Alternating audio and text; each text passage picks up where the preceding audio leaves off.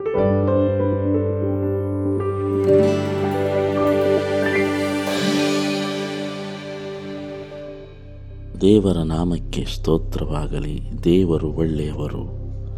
ಕ್ರಿಸ್ತನಲ್ಲಿ ವಿಶ್ರಾಂತಿ ಹೊಂದುವುದು.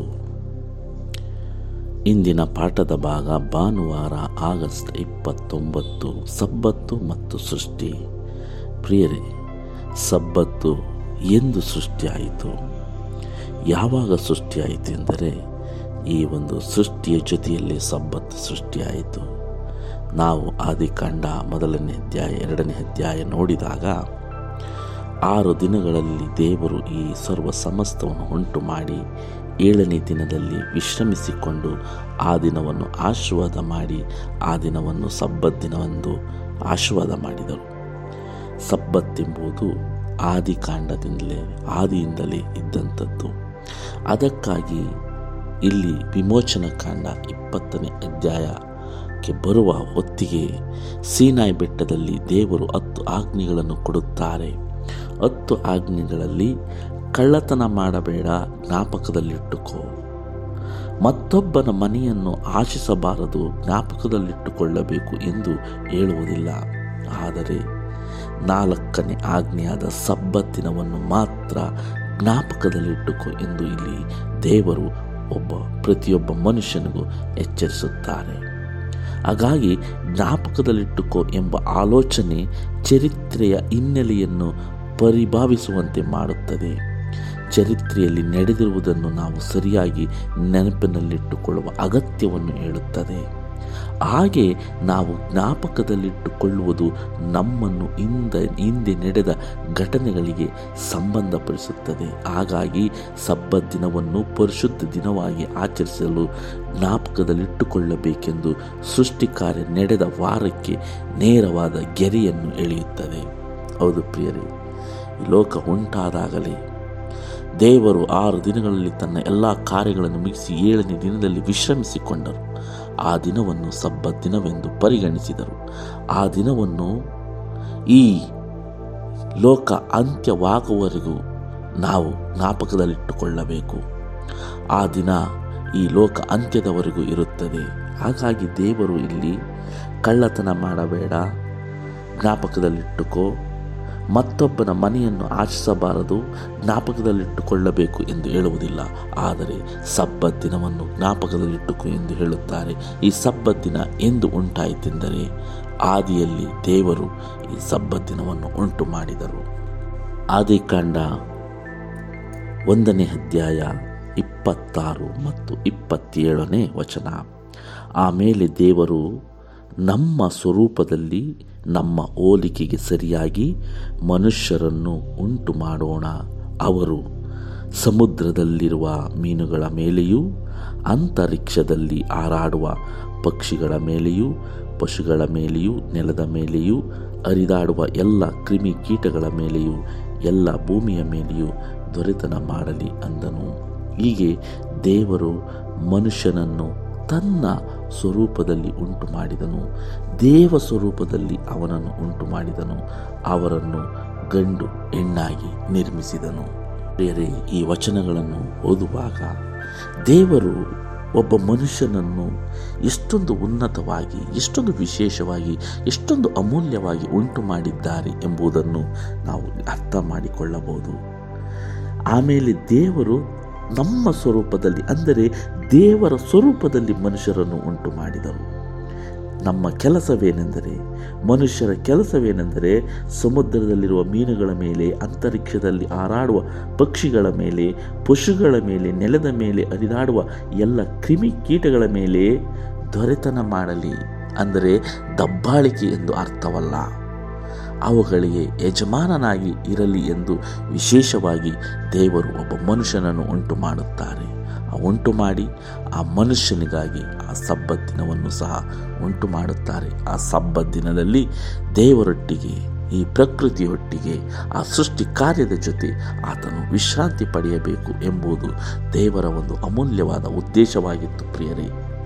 ಆದಿಕಾಂಡ ಒಂಬತ್ತನೇ ಅಧ್ಯಾಯ ಆರನೇ ವಚನ. ಇಲ್ಲಿ ದೇವರು ಒಂದು ಎಚ್ಚರಿಕೆಯ ಮಾತನ್ನು ಹೇಳುತ್ತಾರೆ. ಆದಿಕಾಂಡ ಒಂಬತ್ತನೇ ಅಧ್ಯಾಯ ಆರನೇ ವಚನದಲ್ಲಿ ದೇವರು ಮನುಷ್ಯರನ್ನು ತನ್ನ ಸ್ವರೂಪದಲ್ಲಿ ಉಂಟು ಮಾಡಿ ದನಾದ್ದರಿಂದ ಯಾರು ಮನುಷ್ಯನ ರಕ್ತವನ್ನು ಸುರಿಸುತ್ತಾರೋ ಅವರ ರಕ್ತವನ್ನು ಮನುಷ್ಯರೇ ಸುರಿಸುವರು. ಹೌದು ಪ್ರಿಯರೇ, ಮನುಷ್ಯರ ರಕ್ತ ಬಹಳ ವಿಶೇಷವಾದದ್ದು. ಇದು ದೇವರ ಸ್ವರೂಪದಲ್ಲಿ ಉಂಟಾಗಿರುವ ಮನುಷ್ಯರು ನಾವು. ಹಾಗಾಗಿ ಈ ರಕ್ತ ದೇವರ ರಕ್ತವೆಂದು ಪರಿಗಣಿಸಲ್ಪಡುತ್ತದೆ. ಆದರೆ ಇಂದು ನಾವು ಅನೇಕ ವಿಧವಾದ ಕೊಲೆಗಳನ್ನು, ತುಂಬ ಹಿಂಸೆ ಕೊಡುವವರನ್ನು ನೋಡುತ್ತೇವೆ. ಆದರೆ ಒಬ್ಬ ಮನುಷ್ಯ ಮತ್ತೊಬ್ಬನ ರಕ್ತವನ್ನು ಸುರಿಸುತ್ತಾನೆ. ಆದರೆ ಒಂದು ನೆನಪಿನಲ್ಲಿ ನಾವು ಇಟ್ಟುಕೊಳ್ಳಬೇಕು. ದೇವರ ರಕ್ತವನ್ನು ನಾವು ಸುರಿಸಿದ ಹಾಗೆ ಒಬ್ಬ ಮನುಷ್ಯನ ರಕ್ತವನ್ನು ಸುರಿಸುವುದು ಎಂದು ಸತ್ಯವೇದ ನಮಗೆ ಕಲಿಸಿಕೊಡುತ್ತದೆ. ನಾವು ಈ ಸೃಷ್ಟಿ ಕಾರ್ಯವನ್ನು ನೆನಪು ಮಾಡಿಕೊಳ್ಳುವಾಗ ನಾವು ದೇವರ ಸಾರೂಪ್ಯದಲ್ಲಿ ಸೃಷ್ಟಿಗೊಂಡಿದ್ದೇವೆ. ನಾವು ವೈಚಾರಿಕವಾಗಿ ಉಳಿದೆಲ್ಲ ಭೂ ಜಂತುಗಳಿಗಿಂತ ಎಲ್ಲ ಪ್ರಾಣಿ ಪಕ್ಷಿಗಳಿಗಿಂತ ನಾವು ಭಿನ್ನರಾಗಿದ್ದೇವೆ. ಮತ್ತು ವಿಶೇಷವಾಗಿ ನಮ್ಮನ್ನು ದೇವರು ಉಂಟು ಮಾಡಿದ್ದಾರೆ ಈ ಮನುಷ್ಯನ ಸಾರೂಪ್ಯದಲ್ಲಿ ಇನ್ನಿತರ ಯಾವುದೇ ಜೀವಿಗಳು ಸೃಷ್ಟಿಯಾದ ವಿವರಣೆ ನಮಗೆ ಸಿಗುವುದಿಲ್ಲ ಪ್ರಿಯರೇ. ಆದ್ದರಿಂದ ಮಾನವ ಜೀವಿಗಳು, ಮನುಷ್ಯರು ಈ ಗ್ರಹದ ಮೇಲಿರುವ ಎಲ್ಲ ಜೀವಿಗಳಿಗಿಂತ ಅಮೂಲ್ಯವಾಗಿದ್ದಾರೆ ಎಂದು ಈ ಪಾಠ ನಮಗೆ ಕಲಿಸಿಕೊಡುತ್ತದೆ. ಇತರ ಪ್ರಾಣಿಗಳ ಮತ್ತು ಮನುಷ್ಯರ ಡಿ ಎನ್ ಎ ಸಂಖ್ಯೆಯಲ್ಲಿ ಸಾಮಾನ್ಯತೆ ಇದ್ದರೂ ಸಹ ಮನುಷ್ಯರು ಸಂಪೂರ್ಣವಾಗಿ ಭಿನ್ನರಾಗಿದ್ದೇವೆ ಎಂದು ಈ ಪಾಠ ಹೇಳಿಕೊಡುತ್ತದೆ ಪ್ರಿಯರೇ.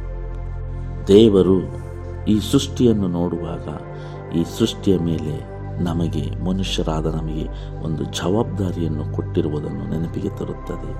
ನಾವು ಇದರ ಮೇಲೆ ದೊರೆತನ ಮಾಡಬೇಕೆಂದು ನಮ್ಮನ್ನು ದೇವರು ಇಲ್ಲಿ ನೇಮಿಸಿದ್ದಾರೆ.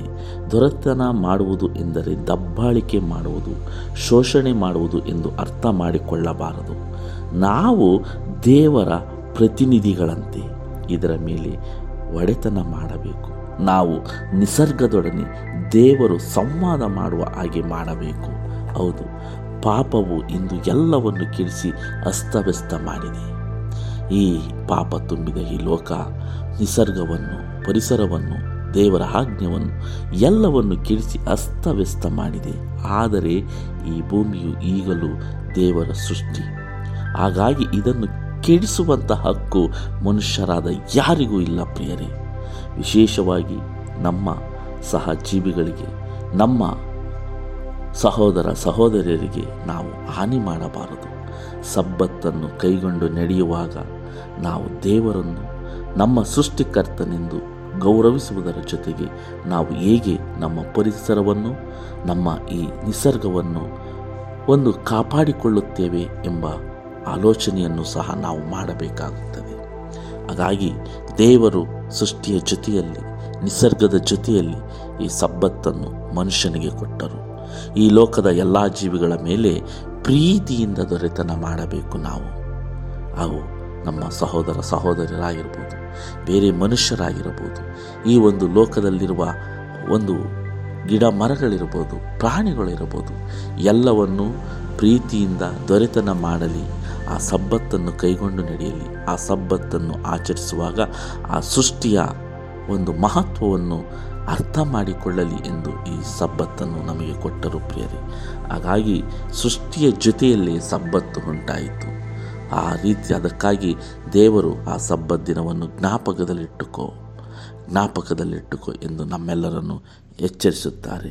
ಹಾಗಾಗಿ ನಾವು ಆ ಸಬ್ಬತ್ತನ್ನು ಜ್ಞಾಪಕದಲ್ಲಿಟ್ಟುಕೊಂಡು ಆ ವಿಶ್ರಾಂತಿಯನ್ನು ಪಡೆಯೋಣ. ಕ್ರಿಸ್ತನಲ್ಲಿ ವಿಶ್ರಾಂತಿಯನ್ನು ಹೊಂದೋಣ.